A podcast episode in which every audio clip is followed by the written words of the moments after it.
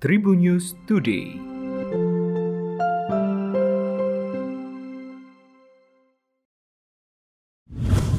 Apa kabar Tribuners? Berjumpa kembali bersama saya Devi Rahma di Tribun News Today. Devi akan berbagi informasi menarik hari ini mulai dari info nasional, regional, selebritis, dan olahraga. Muncul varian baru di virus COVID-19 B11529 atau Omicron yang berasal dari Afrika menjadi perhatian. Seperti diketahui, WHO telah mengumumkan Omicron menjadi varian of concern, yang artinya varian baru ini lebih mengkhawatirkan. Dari data epidemiolog, Omicron bisa meningkatkan tingkat positivity rate dalam kurun waktu 3 minggu. Bahkan, dalam kurun waktu 2 minggu, varian baru COVID-19 ini bisa mendominasi transmisi kasus 75% di tengah kasus varian Delta, sehingga diprediksi tingkat kecepatan penularan Omicron bisa 500% lebih cepat dibanding virus awal COVID-19. Badan Narkotika Nasional Provinsi Jambi mengamankan 2 kg sabu-sabu dan 1000 butir pil ekstasi pada 28 November dini hari. Barang terlarang ini diamankan dari seorang kurir dan bandar besar di wilayah Jalan Lintas Timur Sumatera Jambi Riau Subang Tunggal Ulu. Petugas meringkus seorang kurir Beni Haryanto dan bosnya bernama John Kuswadi alias Wadi. Kepala BNNP Jambi Brigjen Pol Sugeng Suprijanto melalui Kabit Berantas BNNP Jambi mengatakan, barang bukti tersebut dijemput oleh Beni dari wilayah Pekanbaru dan akan diserahkan kepada Wadi di sebuah base. Diketahui, Wadi atau bandar besar ini merupakan pemain lama dan juga residivis dengan kasus yang serupa. Wadi merupakan jaringan dari kasus sebelumnya, namun saat itu Wadi tidak berhasil ditangkap.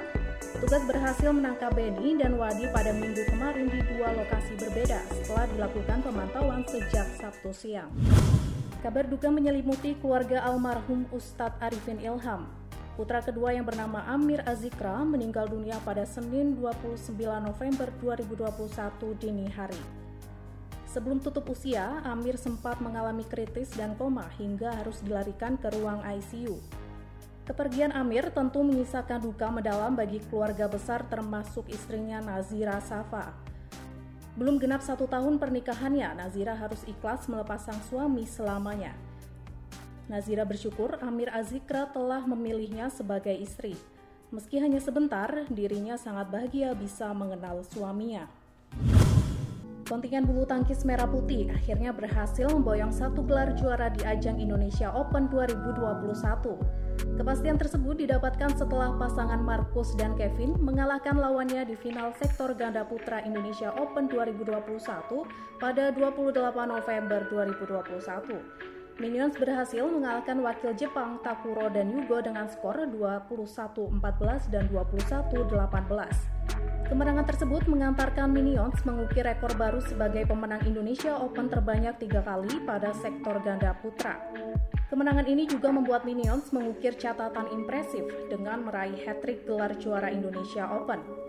Perlu diketahui, Minions telah berhasil memenangkan gelar juara Indonesia Open sejak tahun 2018. Kemenangan pada final Indonesia Open 2021 juga menjadi bekal berharga Minions sebelum menjalani laga BWF World Tour Finals pada pekan depan.